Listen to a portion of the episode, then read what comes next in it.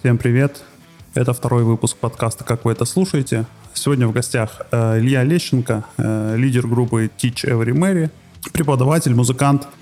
Поговорили на разные темы про его творчество, про то, как выбирать инструмент, как собирать свой первый коллектив. Если выпуск понравился, подписывайся на наш подкаст на тех площадках, где его слушаешь. Ставь лайки, если площадка это позволяет. Э, в описании к этому эпизоду все ссылки о которых говорили, в том числе на группу Ильи. Также ссылка на наше сообщество ВКонтакте и э, сообщество в Телеграме. Приятного прослушивания. Илья, привет. Привет. А, расскажи немного о себе. Ну, как уже понятно, меня зовут Илья. Я родился и вырос в Московской области, и я профессиональный музыкант. То есть сейчас я зарабатываю на жизнь собственно, производством музыки, преподаванием гитары и всякими смежными действиями. У тебя есть музыкальное образование?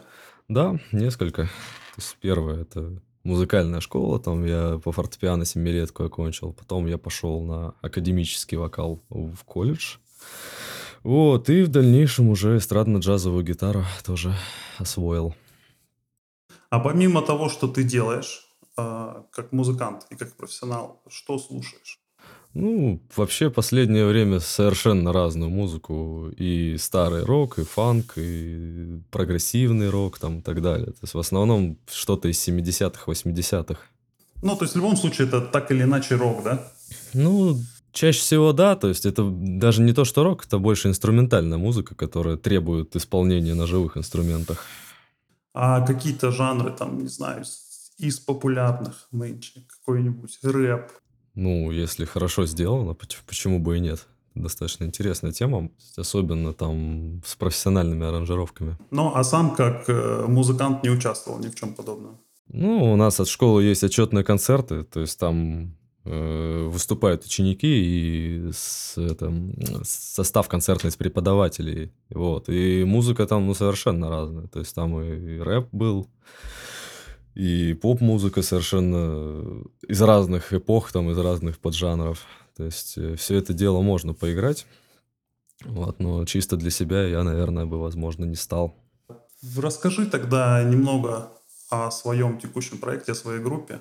Ну, в общем-то, у меня на данный момент сейчас осталась только одна стабильно работающая группа, это Teach Every Mary.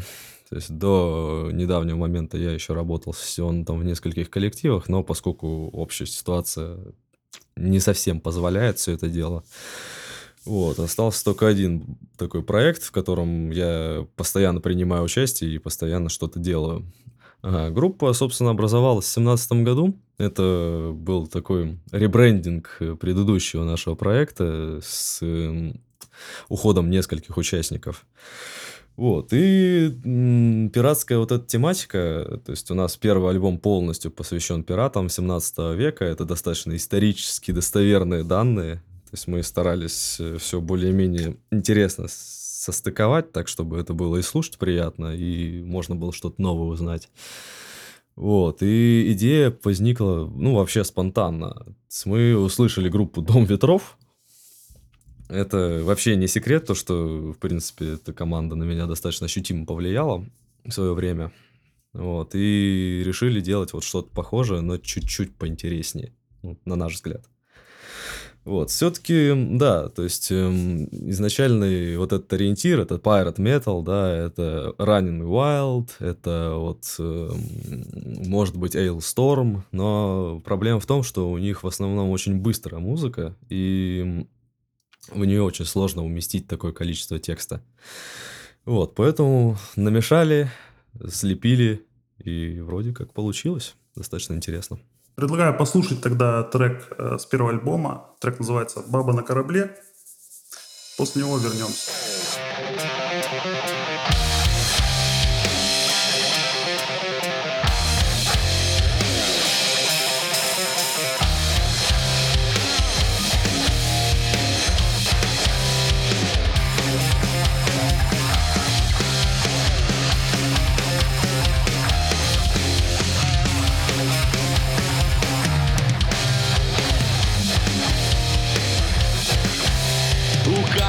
Капитана Джека Корабль отличный был, на сразу двух он женщин в команду пригласил.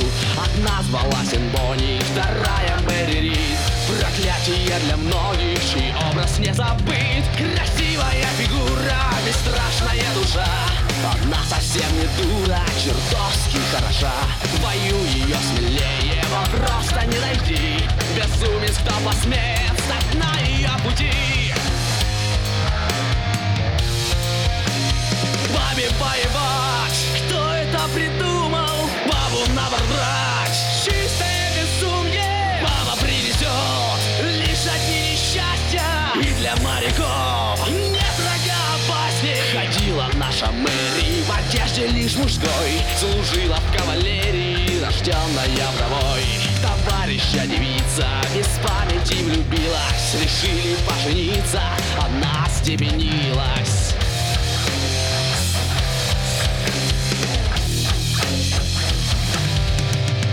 Недолгим счастье было, смерть мужа забрала. Но Мэри не забыла про старые дела. Отрезав свои косы, надев мужской наряд Устроилась матросом торгового корабля. Бабе воевать, кто это придумал? Бабу на борт брать, чистое безумие. Баба принесет лишь одни несчастья. И для моряков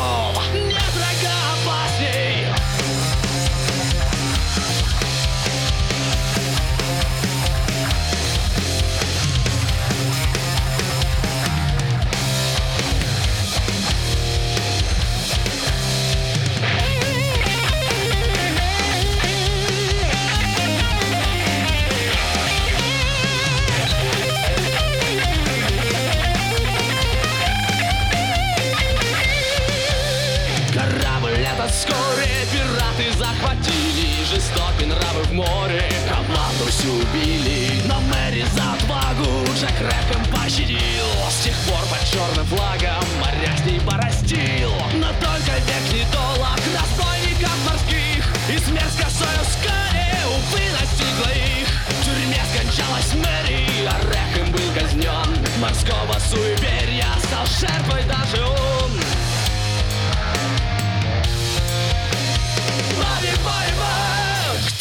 Кто придумал? Бабу брать! Чистое безумие! Баба принесет лишь одни счастья И для моряков нет врага опасней!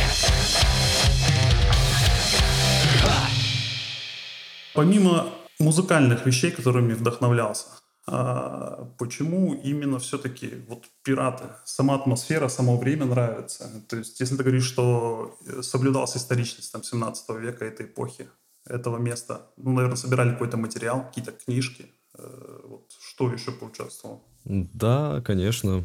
Вообще, в целом, эта тематика, ну, лично мне была всегда близка. Э, Одна из любимых детских книжек это Одиссея капитана Блада. О, Э, слушай, да. Вот. да. э, Потом появились еще игры там, компьютерные корсары там, испанцы и так далее. Да, да, да, Вот, да. то есть это все прям интересно было, и при том я вот после этой книжки тоже прям основательно подсел за изучение всей этой темы, то есть мне было там на тот момент лет 10-11 где-то так, вот, и я тоже там и копил на какие-то исторические книжки, там покупал их со- с карманных денег. Вот, собственно, в принципе, достаточно несложно было все в итоге это откопать заново, то есть спустя там некоторое время найти эти книжки было не проблемой. То есть, получается, э, по сути, ты объединил два своих интереса, любовь к пиратам и музыку, Да. и получился э, этот проект. Да. Вкратце, если я правильно понял, у группы два альбома. Да, на данный момент два. Первый альбом — это вот непосредственно трек, оттуда мы слышали только что. Да. А, Как записывали? Ну, этот альбом я полностью записывал у себя дома. Э, Опять же, не секрет, что там сэмплированные барабаны, потому Мгм. что на тот момент никакой технической подоплеки у меня не было возможности писать живое оборудование. Вот, но в целом по технической части это в основном под процессор гитарный под HD 500, Мгм. то есть это такая вот прям машина комбайн, через которую можно как бы и голос было записывать, и гитару спокойно обрабатывать. Все записывалось э, уже так, как оно будет дальше. То есть обработки производились не на компьютере, потому что компьютер на тот момент этого не позволял. Вот, а в процессоре. Вот. А на компе осталось только свести, собственно, чем я и занялся. Это одна из первых таких масштабных работ было моих. Вот, поэтому пришлось немножко помучиться, покурить мануалы всякие, по поинтересоваться разными плагинами, притом некоторые даже купил. То есть э, в итоге они мне пригождаются потом для работы. Конечно, понятно, что у нас э, на данный момент купить некоторое оборудование достаточно ощутимая проблема. Uh-huh, uh-huh. Вот, но я все-таки стараюсь, если делать не для себя, а на какой-то уже дальнейшее развитие, там, mm-hmm. то стараюсь пользоваться все-таки официальным оборудованием, официальными плагинами. Слушай, ну в этом даже какая-то ирония есть. Э, Pirate Metal на лицензионном софте. Да, да, да, да. Да. Да, ну не весь Ну понятно, да, Дело в том, что все-таки бюджеты у альбомов были очень скромные. То есть я ну, дай бог памяти, тысяч двадцать всего потратил на все. То есть угу. и на рекламу, и на покупку там расходников, и на все такое дело. То есть вот первый альбом записан тобой в единственном лице, ты единственный участник. Все придумал, все записал. Ребята участвовали, вот, допустим, наш барабанщик, он все-таки более понимающий в барабанах человек, чем я. Вот, поэтому он переделал партии, которые я записывал под те, которые реально сыграть вживую потому что некоторые моменты там были такие спорные. Вот. Тексты писала наша басистка, то есть э, на мне была чисто запись, техническая часть. Эм, в нескольких песнях еще использовались голоса ребят, то есть мы писали хор э, в, одной, в одном из произведений, да, и там все-таки пришлось подключить достаточно большое количество народа, чтобы все-таки отличались как-то голоса в хоре, а то это было бы совсем уже по колхозному. Сколько у тебя по времени это заняло? Где-то в районе 8-9 месяцев. То есть, эм, помимо написания текстов, которое происходило параллельно написанию музыки, вот, мне же пришлось это все синхронизировать между ребятами, мной, там, чтобы это все более-менее адекватно состыковалось. А то получился бы проект единоличника, а это ну, не очень красиво. Где-то там в районе 8 месяцев это все вынашивалось, записывалось. А сведение тоже сам делал? Да, да, все своими силами. Ты говорил, какое-то промо потом было уже после выхода, да? Да, я тоже, ну, как промо. Э, Все, я заказал рекламу на площадках нескольких, э, в нескольких пабликах, так чтобы было, ну, подготовка какая-то э, к выходу релиза. Все равно, конечно, учитывая низкий бюджет, да, это далеко не мирового класса и даже не российского. Ну, понятно, понятно. Ну, я считаю, что для первого альбома это вполне себе пристойный результат. То есть мы диски все распродали, которые я тиражировал. То есть никаких особо проблем не было. Оставил себе чисто для коллекции две штучки. Да, кстати, смотрел в вашей группе ВКонтакте, вы первый альбом продавали в том числе вот в физическом виде на диске с красиво оформленной обложкой, все как надо, да? Да, для обложки тоже художницу пригласили специально. У нее интересный стиль. Э, Мария Быстрицкая. Я не уверен, что она сейчас по России работает, потому что она в, другом, в другой стране находится. Но если что, интересуйтесь. Я думаю, она спокойно что угодно нарисует. Ну, с первым альбомом, в принципе, понятно. Э, он был записан в каком году? В 2018 я его записал и релизнул где-то в конце 20-го, в середине 20-го, около того. То есть эм, в связи с тем, что я переехал, то есть было достаточно загруженный у меня график, я не мог этим всем плотно заняться, и вот только через два года уже после подготовки целиком этого материала я смог достичь того, чтобы нормально это все реализовать. Какая-то концертная деятельность у группы есть? Концертная деятельность вот э, проблема на самом деле, потому что учитывая опять же мой переезд, там все дела, мы занимались только пока что репетициями и опять же, когда начался ковид, все концерты нам под, подзакрыли, вот, и в, дальней, ну, в дальнейшем, конечно, она будет, но пока что только чисто вот студийная работа. Как раз у вас такое время релиза еще перед самым ковидом, наверное. Да, да. Ну, вот понятно. э, тогда вот как раз локдаун начался. Ну, собственно, это мне и позволило его выпустить в пол- в полноценном формате, как бы с работы попросили, Было время заняться, да? да. Второй альбом. А, второй альбом — это каверы. То есть нет ни одной э, твоей песни, которую сами придумали. Каверы, но причем достаточно глубоко переработанные. И что касаемо аранжировки, там, какого-то настроения самой песни. Расскажи вкратце. Да, идея каверов возникла тоже достаточно спонтанно. Я просто чисто для себя, для своего канала небольшого записал кавер на Дом ветров. Опять же, Мгм. возвращаясь к этой группе, да, она будет нас преследовать.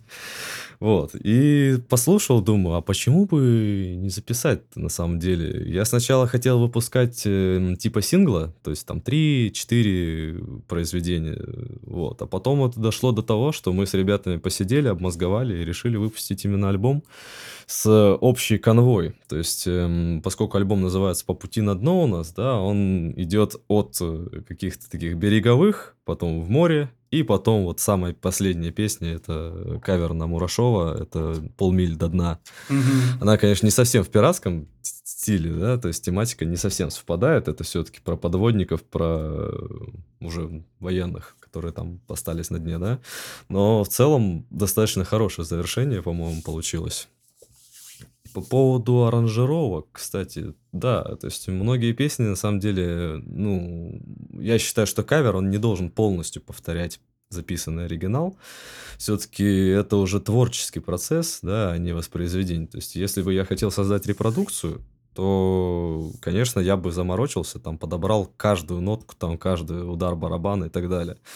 Но, на мой взгляд, все-таки от каждого музыканта должен идти какой-то собственный вклад в развитие музыки, да. А именно в этой работе какая доля участия тебя, какая доля участия других участников группы? Ну, здесь, конечно, уже все более цивильно получилось. То есть э, я обновил всё с- весь свой парк оборудования. Мы писали вокал у нас уже на базе. Вот, то есть по качеству звука это уже чуть-чуть скакнуло вверх, и ребята принимали непосредственное участие, то есть, во-первых, опять же, хор, во-вторых, э, написание партий, я писал только гитара и бас, и чуть-чуть синтезаторов, то есть барабаны писал полностью наш барабанщик, э, басистка писала полностью сценарий этого альбома, она писала бас, в том числе в нескольких записях. Вот, конечно, опять же, достаточно проблематично было собраться, чтобы вот прям сесть на студии, записать там несколько треков подряд, да, и некоторые я писал самостоятельно у себя, но тут уже работы на всех троих было предостаточно. Э, По сравнению с первым ты оцениваешь как рост. Да, я думаю, что все-таки и звучит лучше, и интереснее немножко собрано по музыке. Не, понятно, что свой материал, он всегда какой-то такой прям родной, там, близкий, и все нравится поначалу, а потом слушаешь сравнение, и все-таки есть какой-то такой момент. Вот. Ну, и при том, что песни, да, я выбрал такие, которые, ну, изначально прям весьма хорошо были по звуку. То есть весьма хорошо спродюсированные песни. Наверное, своего рода вызов какой-то был взять уже хорошую песню, И постараться. сделать по-своему, но тоже хорошо. Да. да. Да. Я так это тоже воспринимал. Сведение тоже самостоятельно делали. Да, сведение в этот раз самостоятельно, но опять же, поскольку я себе комнату подготовил, сделал себе мини-студию дома, поэтому это было гораздо более комфортным процессом, чем для первого альбома. То есть все-таки очень заметно, когда что-то в комнате гудит там и так далее. Чисто по техническому плану все было гораздо проще. И я тем более уже был с достаточно большим опытом. Вот, с 17 года, то есть получается практически 5 лет. Ну, предлагаю послушать э, трек с этого альбома. Это будет кавер на песню Короля и Шута «Месть Гарри». Жизнь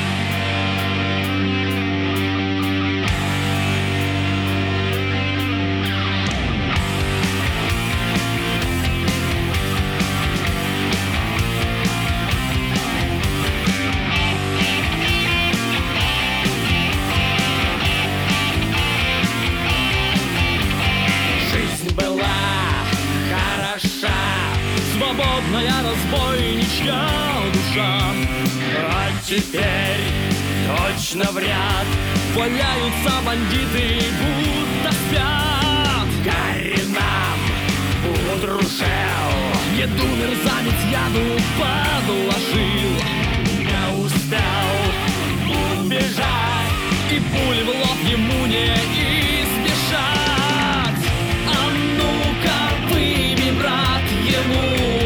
последний зуб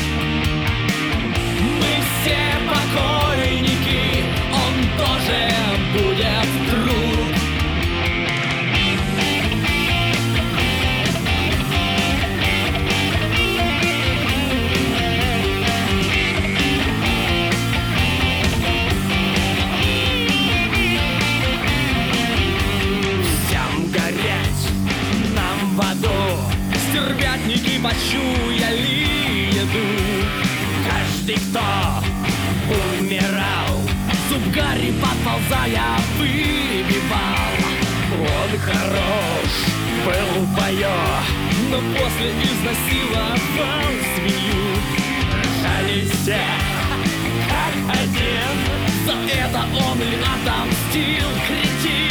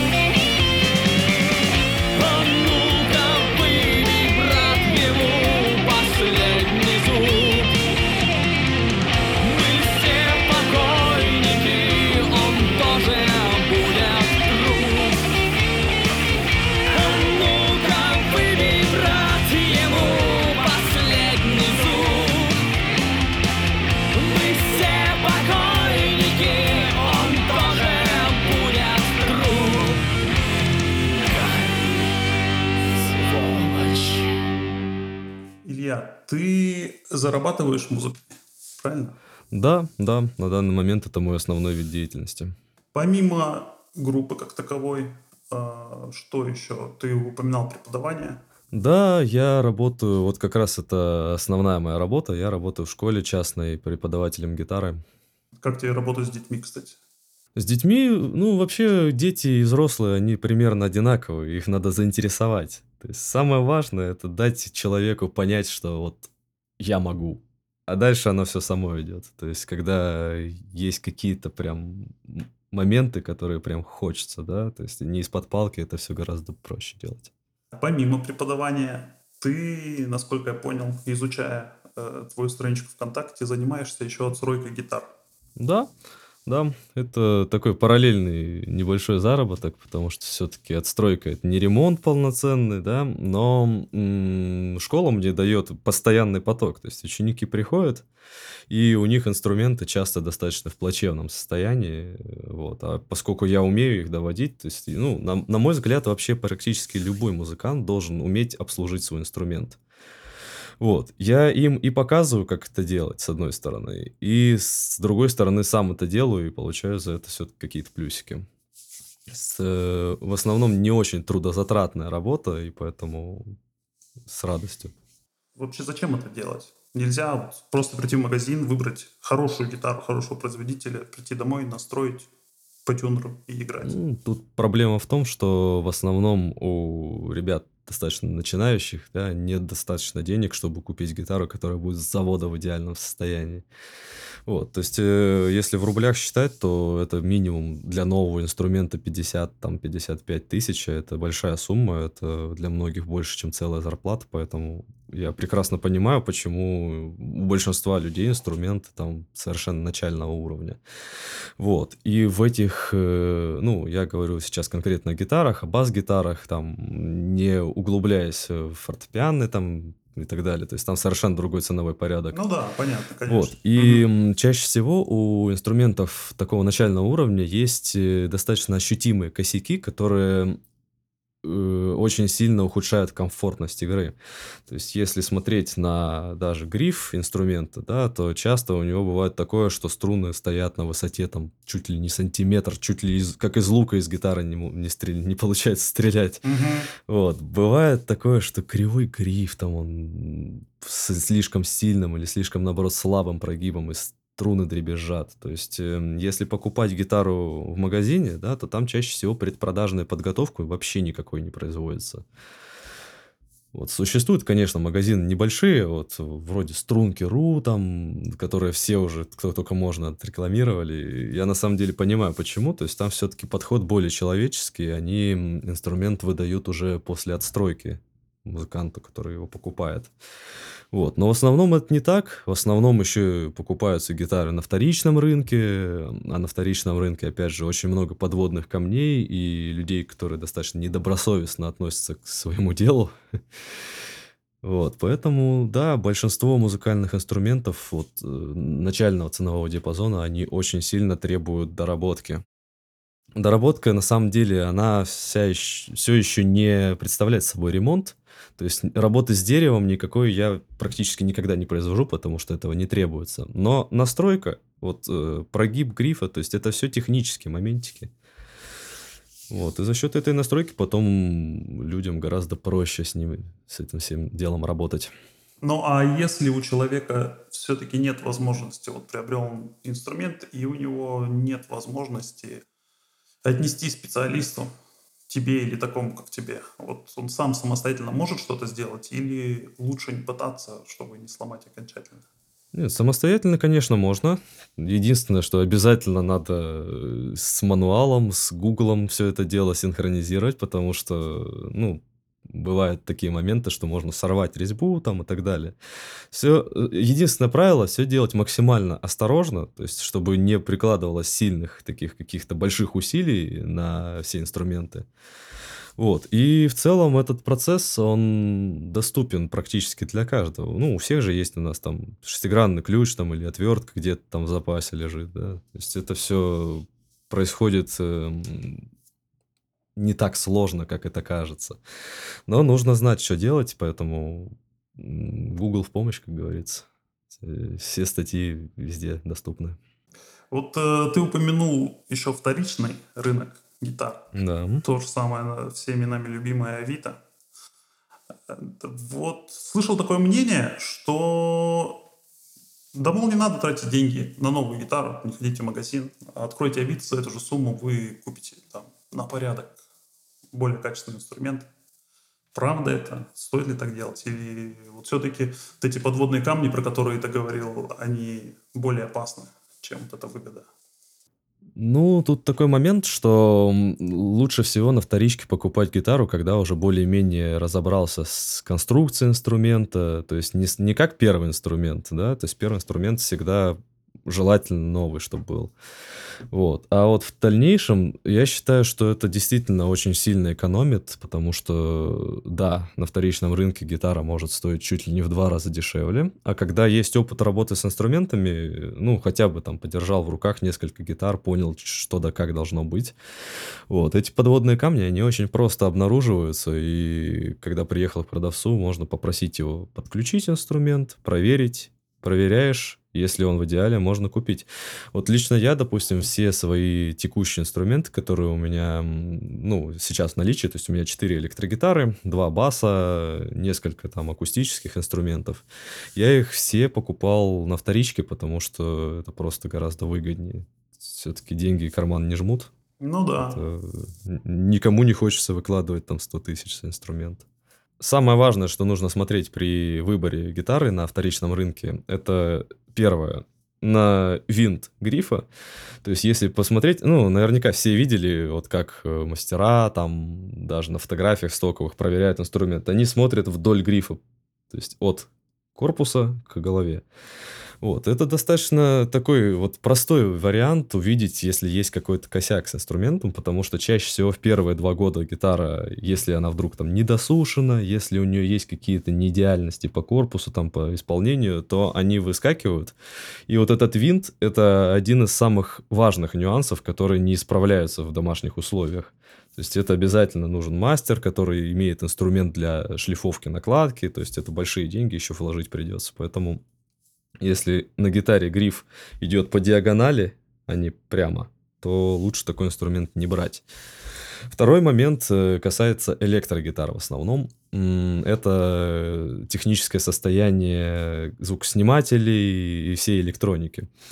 Проверяется очень просто, то есть нужно подключить гитару к усилителю, к процессору, к телефону, там, если есть iRig или так далее. То есть самое важное, чтобы было подключение и можно было отследить уровень громкости, то есть чтобы звукосниматели работали абсолютно одинаково и покрутить э, все ручки на предмет шуршания. То есть это еще один такой важный момент, потому что пайка гитары, ну вообще пайка не всем понятно, то есть как это делать, и учиться ради того, чтобы перепаять уже, может быть, даже неисправный инструмент, ну такое, поэтому стоит проверить сразу. И для акустических инструментов обязательно, чтобы отсутствовали трещины на корпусе, отсутствовали какие-то моменты отклейки элементов, особенно струнодержателя. Потому что работа с деревом это всегда сложно, и это лучше делать у профессионала. Так, по выбору бывшее употребление гитары уже понятно. А, Все-таки, если вернуться к покупке первого инструмента, прям самого первого, первые гитары. И можно ли как-то вот разделить на категории эконом, средний и там выше среднего для первого инструмента? Вот что бы ты мог посоветовать и на какой бюджет вообще можно рассчитывать? Да, ну, конечно, чем дороже гитара, тем лучше, но тут есть э, такая проблема, что, может быть, вдруг вот не понравится, да, или разонравится играть на гитаре, поэтому в любом случае сумма должна быть комфортна для музыканта, который инструмент покупает. Но, на мой взгляд, эм, если смотреть на новые инструменты, то дешевле 20 тысяч лучше ничего не рассматривать, потому что у магазинов огромнейшая наценка, и даже какая-нибудь там начального уровня Yamaha C40 классическая, она уже стоит там 22, вот, при том, что Yamaha C40 это гитара которая на вторичном рынке стоит там в районе 7-9 тысяч, и это вот для нее красная цена, потому что она, конечно, звезд с неба не хватает по звучанию. Вот. Лучше всего рассматривать категорию вот среднебюджетную, то есть эм, от 20 до 45, там, 50 тысяч рублей э, в качестве нового инструмента и от 10 до 35 для БУ. Ну, а все-таки, если позволяют средства, есть вообще смысл покупать сразу у себе, не знаю, гитару за 100 тысяч? Вообще, да. Единственный момент, что лучше смотреть на гитары не какие-то прям супер брендовые, а-ля Gibson, Fender, Jackson и тому подобное, потому что там еще дело в том, что они окутаны ореолом там люксовости, и так же, как с теми же айфонами, да, то есть вроде как они должны стоить одну сумму, а стоят там в полтора раза дороже. Поэтому можно там за 100 тысяч купить инструмент, который будет уступать по комфортности игры, допустим, инструменту за 50. Вот. Обязательно нужно смотреть э, обзоры. Вот э, это достаточно важный момент, потому что, ну, раньше как было, то есть все-таки никаких обзоров не было, были форумы, там все обсуждалось. Сейчас на YouTube выкладываются тонны этих э, видео, которые на самом деле зачастую достаточно хорошо показывают инструмент. Вот. И можно выбрать для себя определенную какую-то модель, в любом ценовом диапазоне, э, допустим, вот у магазина Pop Music есть куча там видео с обзорами, там прекрасный гитарист играет Сергей Полянский у них на обзорах, то есть советуют посмотреть иногда. Вот. Эм, они показывают достаточно хорошо, вот что можно ожидать от инструмента. Вот. И если еще рассматривать, ну, то есть, если бюджет не ограничен, то можно нанять даже музыканта себе, который выберет инструмент под ваш, э, ну, если совершенно с нуля, да, то он выберет инструмент под ваши запросы. То есть, если там хочется играть металл, он найдет гитару, которая прям очень злая, там, черного цвета с кривыми углами, вот, и так далее. Понятно. Так, ну, получается, про гитары, как таковые, мы уже поговорили, а точнее, про выбор гитар. Что ты можешь посоветовать по поводу обучения игре?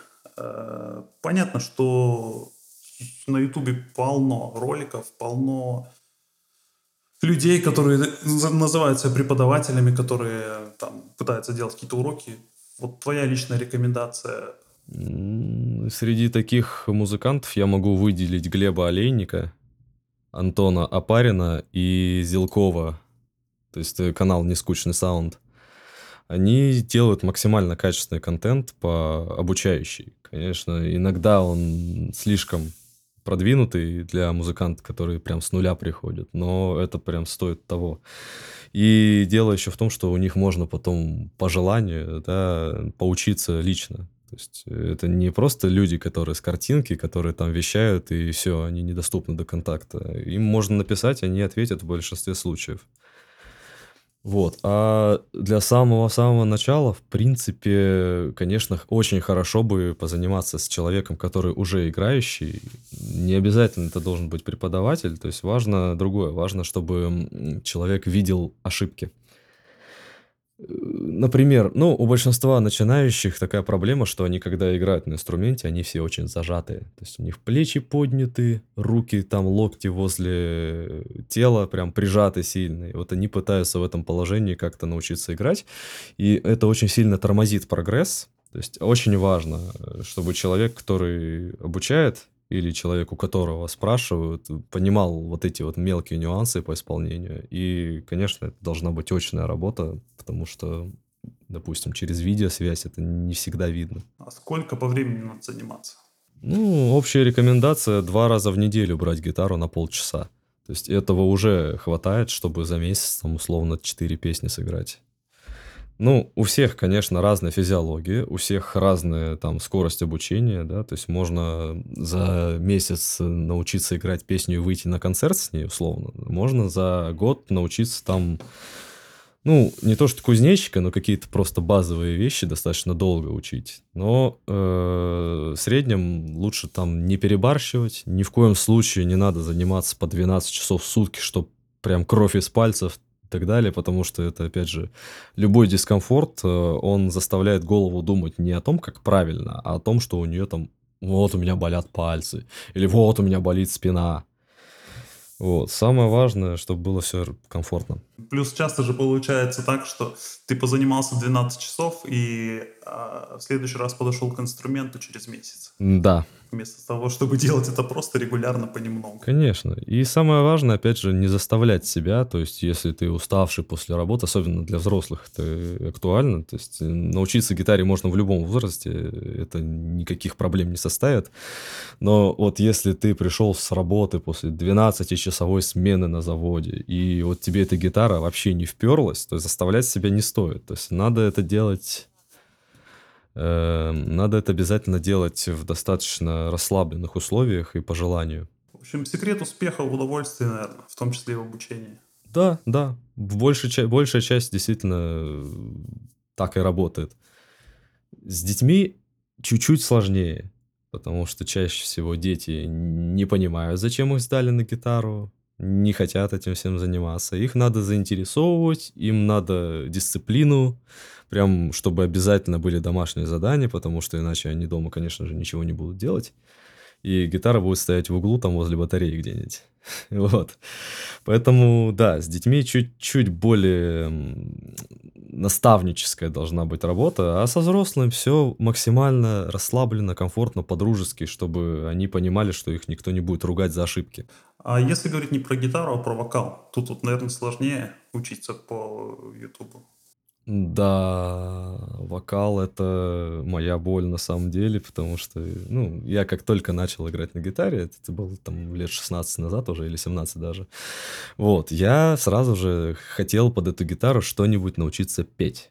То есть, ну, конечно. Э, самая первая песня была это Pink Floyd Wish You Were Here. Она была у отца на кассете, и мне прям очень сильно она понравилась. Я ее год учил, как играть, еще год учил, как петь, чтобы синхронизировать вокал с гитарой. И потом я понял, что вокал мой звучит, ну, не очень хорошо, мягко говоря. Даже учитывая там то, что был хор в музыкальной школе, сольфеджио там и так далее, все равно тембральная краска, там дыхание, все это было, естественно, не поставлено. И я начал искать, э, конечно же, сначала там в интернете, как раз тогда появился нормально, стабильно работающий интернет, я начал искать, как петь, что петь, диапазоны голоса, ушел в технические моменты максимально, хотя для начала это вообще не важно. Для начала нужно научиться дышать, и по Ютубу, к сожалению, этого практически никто не может сделать. Бывают люди, у которых от природы хорошо все поставлено. То есть, э, ну, так, таких называют как раз природники. У, ну, допустим, грузинские народные песни, то есть у восточных национальностей, у южных, у них всегда проще идет с освоением, потому что это все чуть ли не в крови зашито. Вот. У большинства, ну, там, средней полосы ребят, ну, сложности. Всегда, ну, в детстве что нам говорят? Не кричи, будь тише не шуми никогда и так далее. Не надо там громко петь, не надо громко там смеяться по возможности. Эти все ограничения, они формируют э, такой психологический зажим, который преодолеть еще сложнее, чем физиологию. То есть э, с физиологией работа — это просто тренировки, недопущение там каких-то перегрузок и так далее.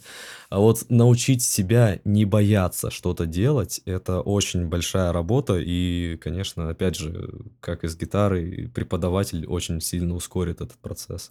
По времени, опять же, надо заниматься вокалом. Я имею в виду, пускай это будет в занятиях, сколько занятий надо взять с преподавателем, чтобы самому потом заметить разницу самому заметить разницу и самому потом даже самостоятельно двигаться, ну, вообще хватает э, месяца по разу в неделю. То есть 4-5 занятий это уже огромный будет boost к тому, что называется преодолением зажимов.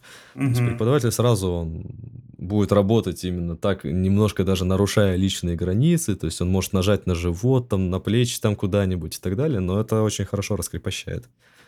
Вот, и в дальнейшем, то есть после пяти, там, шести занятий, четырех даже, ну, зависит, опять же, от личных каких-то особенностей, вот, уже можно самостоятельно идти дальше и развиваться в своем направлении, а не в том, которое тебе будет говорить препод. Ну, слушай, не так много для начала. Если 4, 5, 6 занятий, то многим вполне по силам. Да, да, на самом деле, вот, конечно, если заниматься у преподавателя год, то прогресс будет быстрее. Ну, понятно, это конечно. прекрасно все и так понятно по логике, да.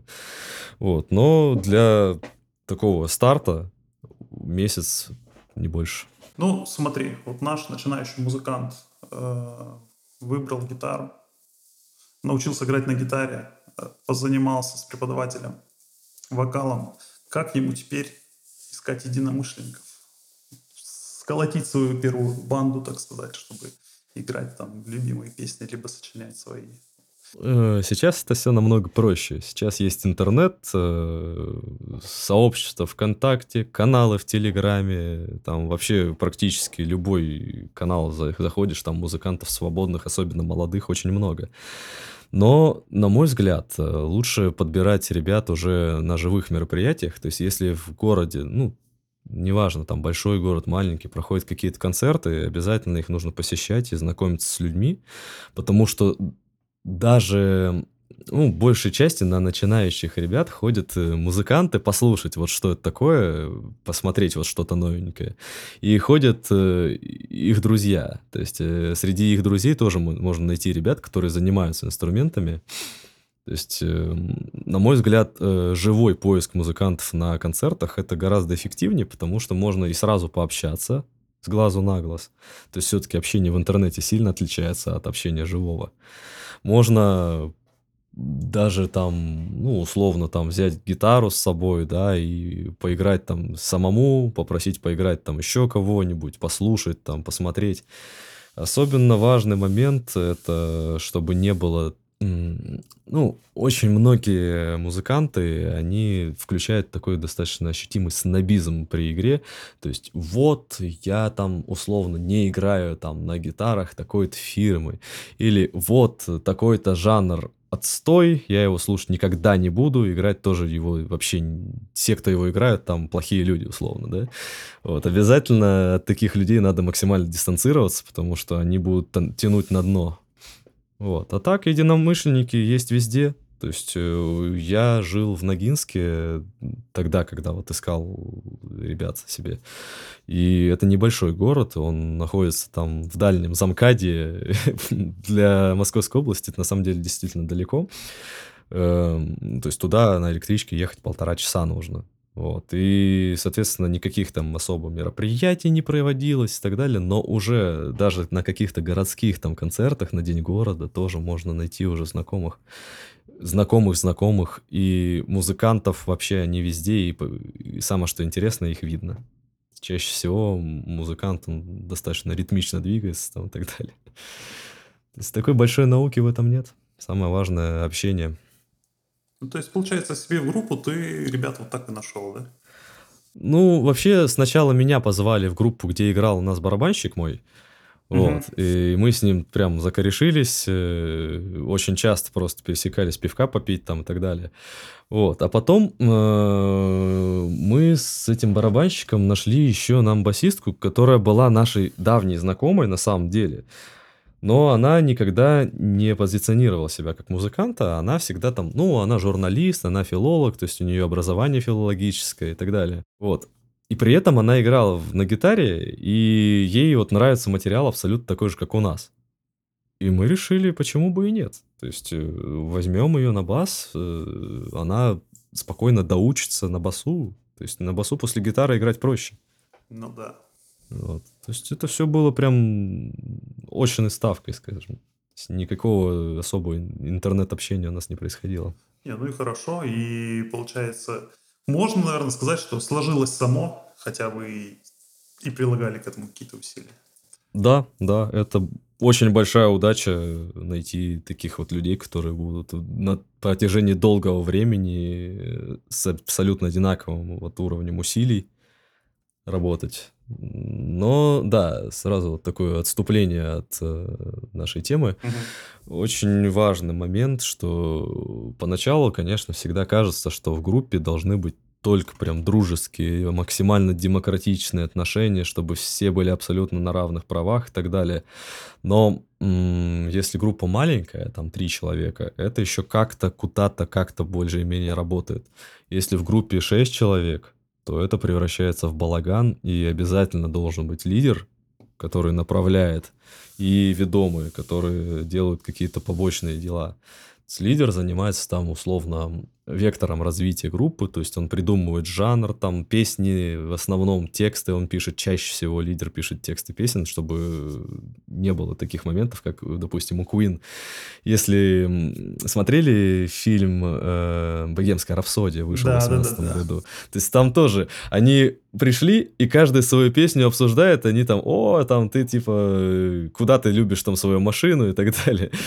Вот, то есть это достаточно, с одной стороны, продуктивно, потому что музыканты, ну, у всех свое мышление, у всех свои какие-то определенные наработки, у всех своя жанровая принадлежность даже, там, условно, наслушанность там разная. Но целый альбом собрать из разносортных песен достаточно проблематично. То есть поэтому лучше, если тексты хотя бы будет писать один человек.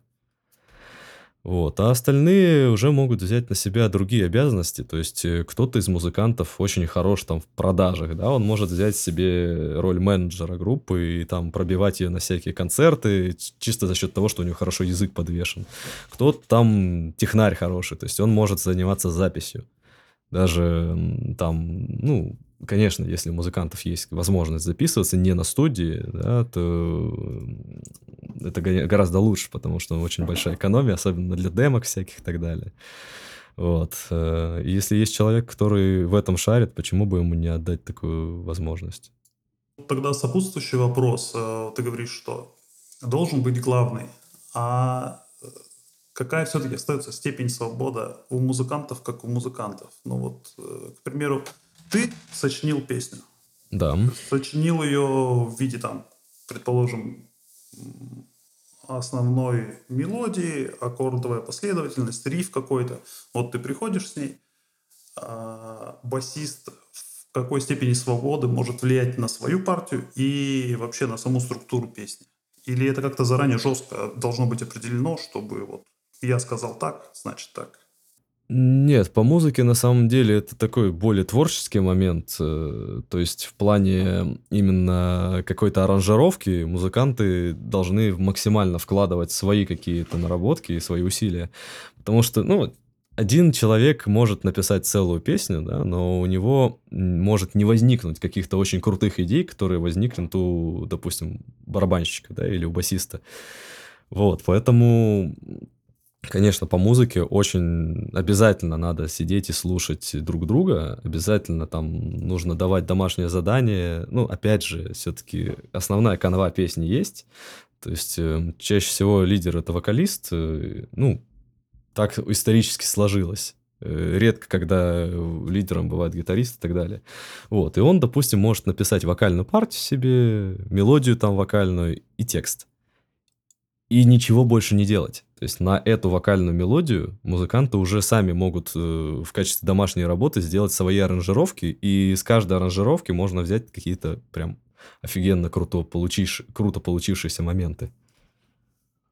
Вот. Но в плане репетиционной работы, в плане работы на концертах и организации все должно быть очень жестко. Все должны подчиняться вот ну, не то, что прям как в армии, да, но обязательно должен быть человек, который скажет там, репетиция, воскресенье в 7 часов. Всем быть. Кто опоздает, типа, тот платит за базу. Сурово. Все, никто не опаздывает. Ну, то есть, на самом деле, ну, опять же, опоздание, то есть, можно эту степень все регулировать, но если человек реально забивает, да, то, конечно же, желательно, чтобы это ему сказывалось. Ну и вообще, конечно, понятно, что очень больно и обидно иногда расставаться с музыкантами, но бывает такое, что, ну, объективно, там, не наш человек, да, то есть вся команда работает как единое целое, и один там выделывается просто, вот как не пойми кто. Зачастую это бывает лидер. А, даже так. То есть, если группа понимает, что без определенного человека она будет работать лучше, то, конечно, без ссор, без обвинений, всегда просто объяснить человеку, что вот, извини, дружище, но тебе с нами не по пути.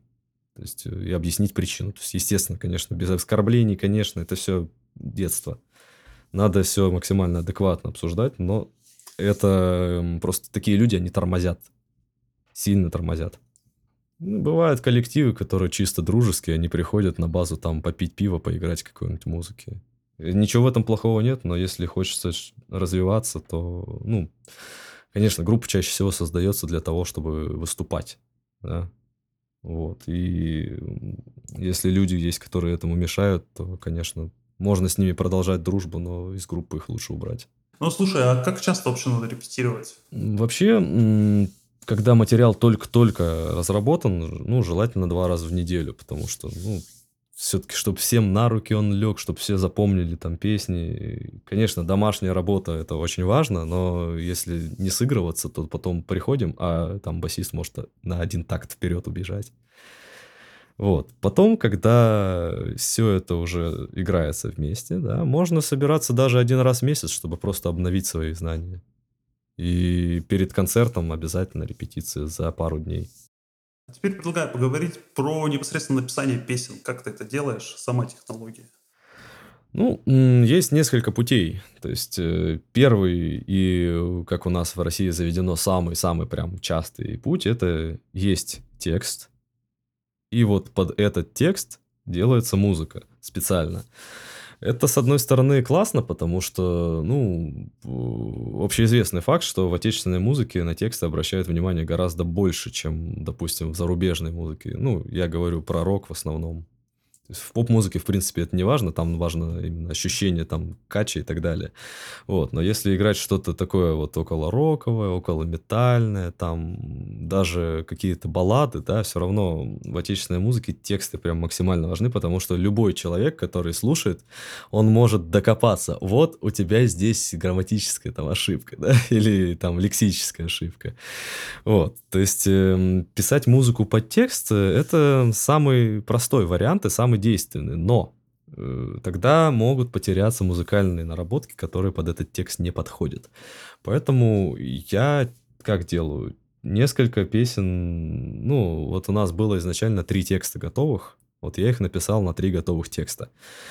Начинаю с гитары, то есть эм, даже не с гитары, а с сочетания гитара плюс вокал, потому что это вот основа, это дает мелодическую, гармоническую базу, с которой потом можно это все развивать.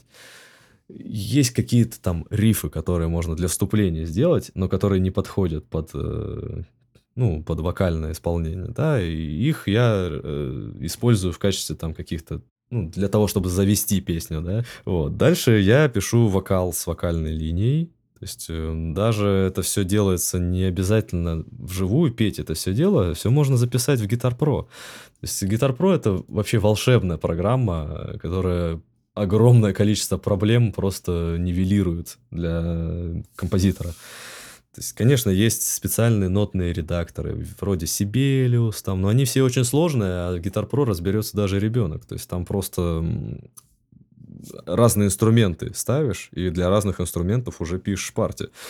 Вот. И сначала в Guitar Pro прописывается вокал, то есть э, его мелодическая линия, и чтобы количество нот в партии совпадало с количеством слогов в тексте. Потом под этот вокал можно играть уже вживую на гитаре, то есть какие-то аккорды подбирать, какие-то моменты. Это очень сильно зависит от наслушанности, потому что, вот, допустим, среди начинающих музыкантов э, наслушанность чаще всего невысокая. Они знают там группу Ария, группу Iron Maiden, ну, если про металлистов говорить, или группу Slipknot, э, то есть все вот эти самые известные команды, и хотят писать что-то похожее, и, естественно, у них получается что-то похожее, но не особо оригинальное. Вот, поэтому э, всегда для того, чтобы писать песню, обязательно нужно расширить немножко свой кругозор, послушать там, ну, сейчас, раньше был Spotify, сейчас он ушел из России, есть Яндекс Музыка, у них есть э, функция волна по треку. Это шикарнейшая вещь, потому что вот слушаешь один трек, и после него алгоритм подбирает песни, которые в похожем, может быть, жанре, но зачастую совершенно другие.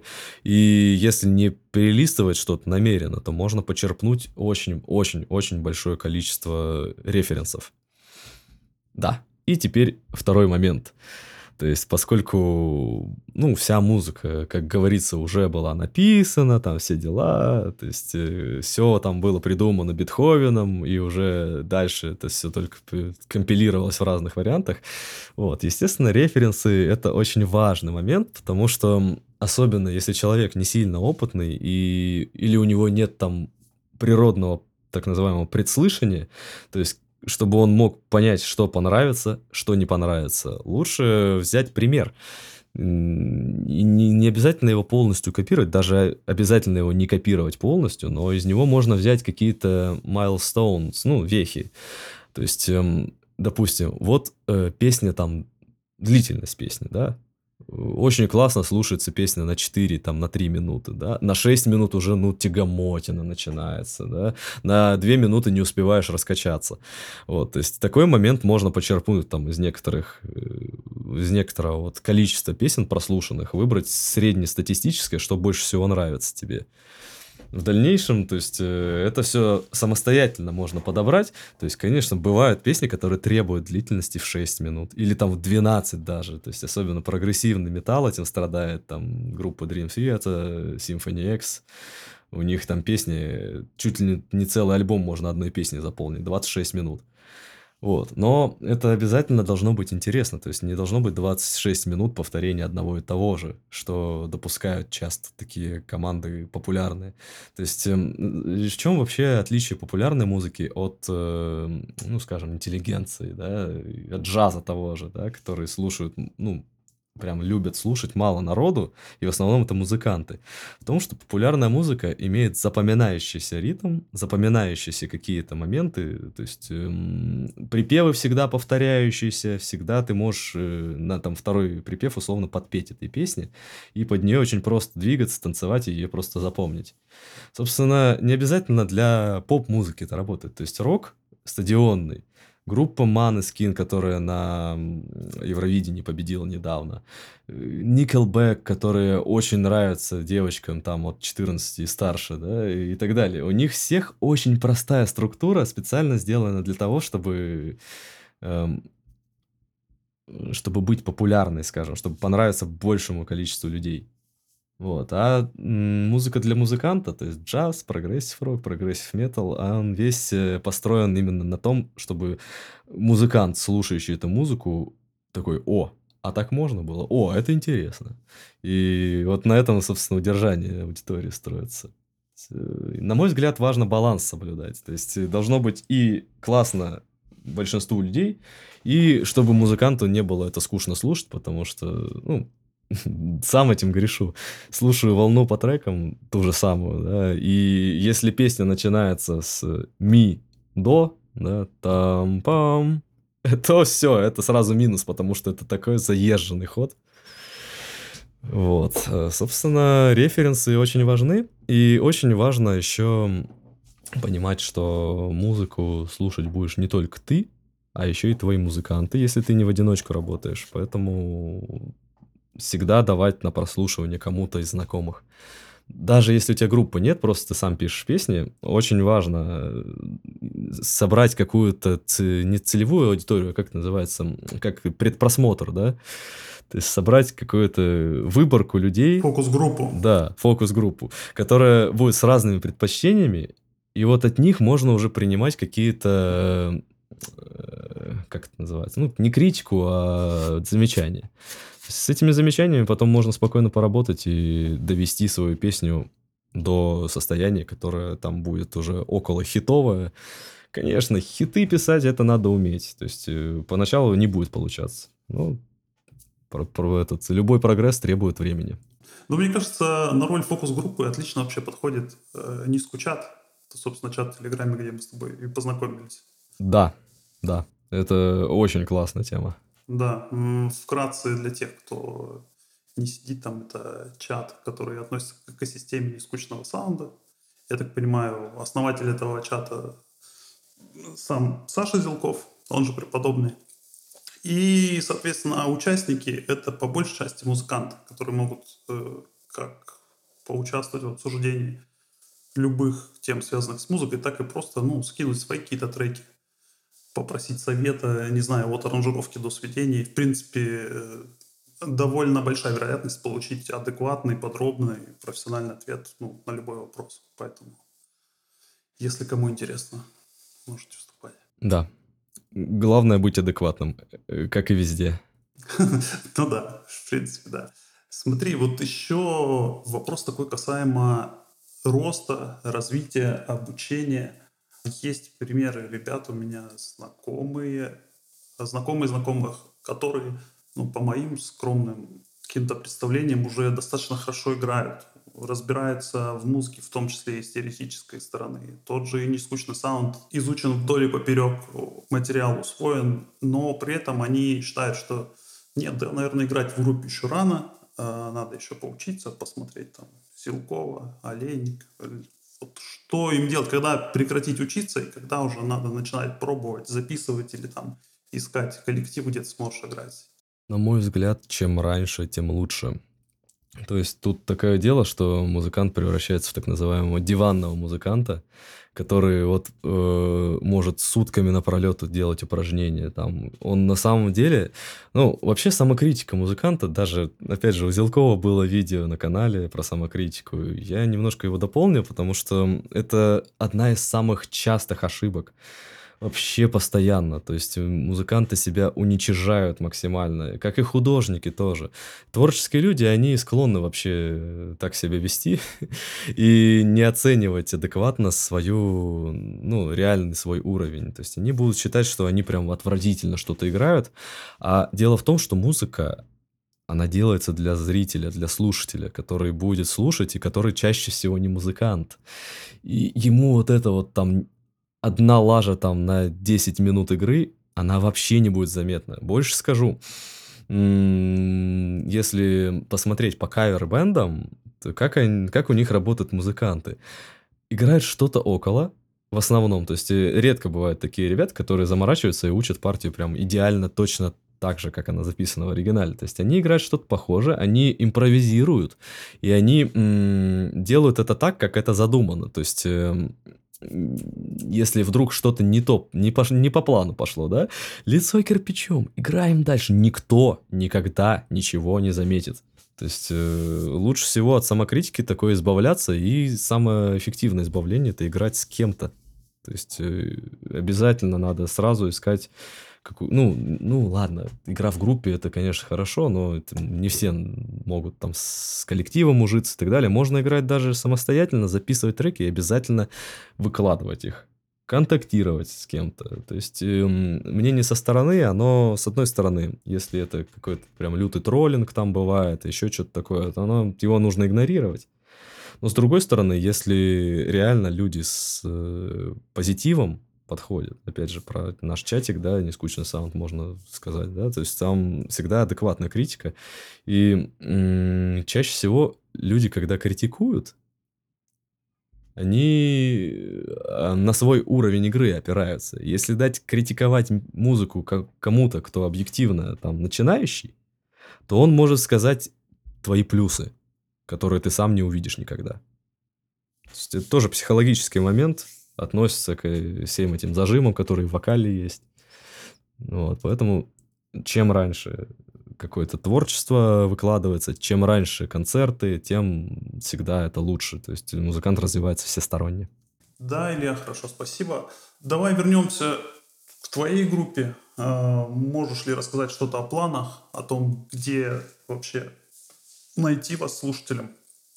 Если они послушали подкаст, понравилось. Да, если понравилось, то обязательно заходите в нашу группу ВКонтакте. То есть там весь э, актуальный материал чаще всего. И всю музыку, которую мы записывали, можно послушать и пообщаться со мной, там, с музыкантами при желании.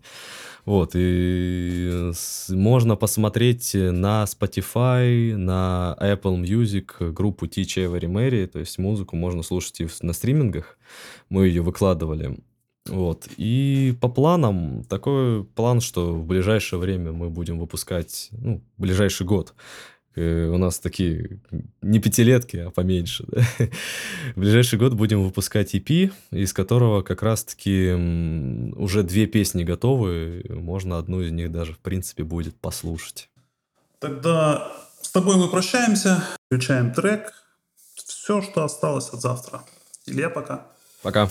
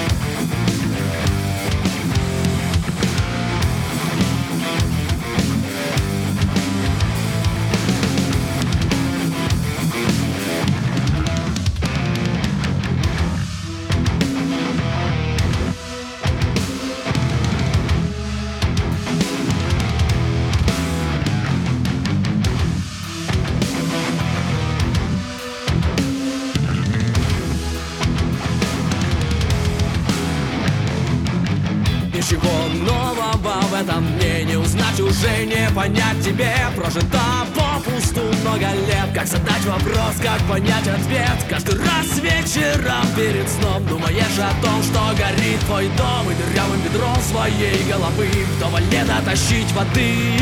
Это все, что осталось от завтра. Пепелище твоих мечтаний. Жизнь твоя, как крапленая карта. Исполнитель чужих желаний. Каждым утром преследуя солнце.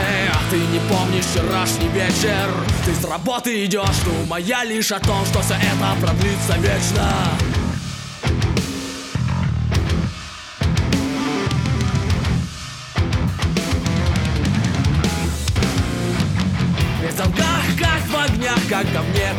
на дне в каждом новом дне. В голове пустота, как решать, как ручья проблемы Ответ отыскать на вопрос, для чего это все Для кого живешь и зачем поешь И зачем тебе столько новых дел Если ты пожить не успел? Это все, что осталось от завтра.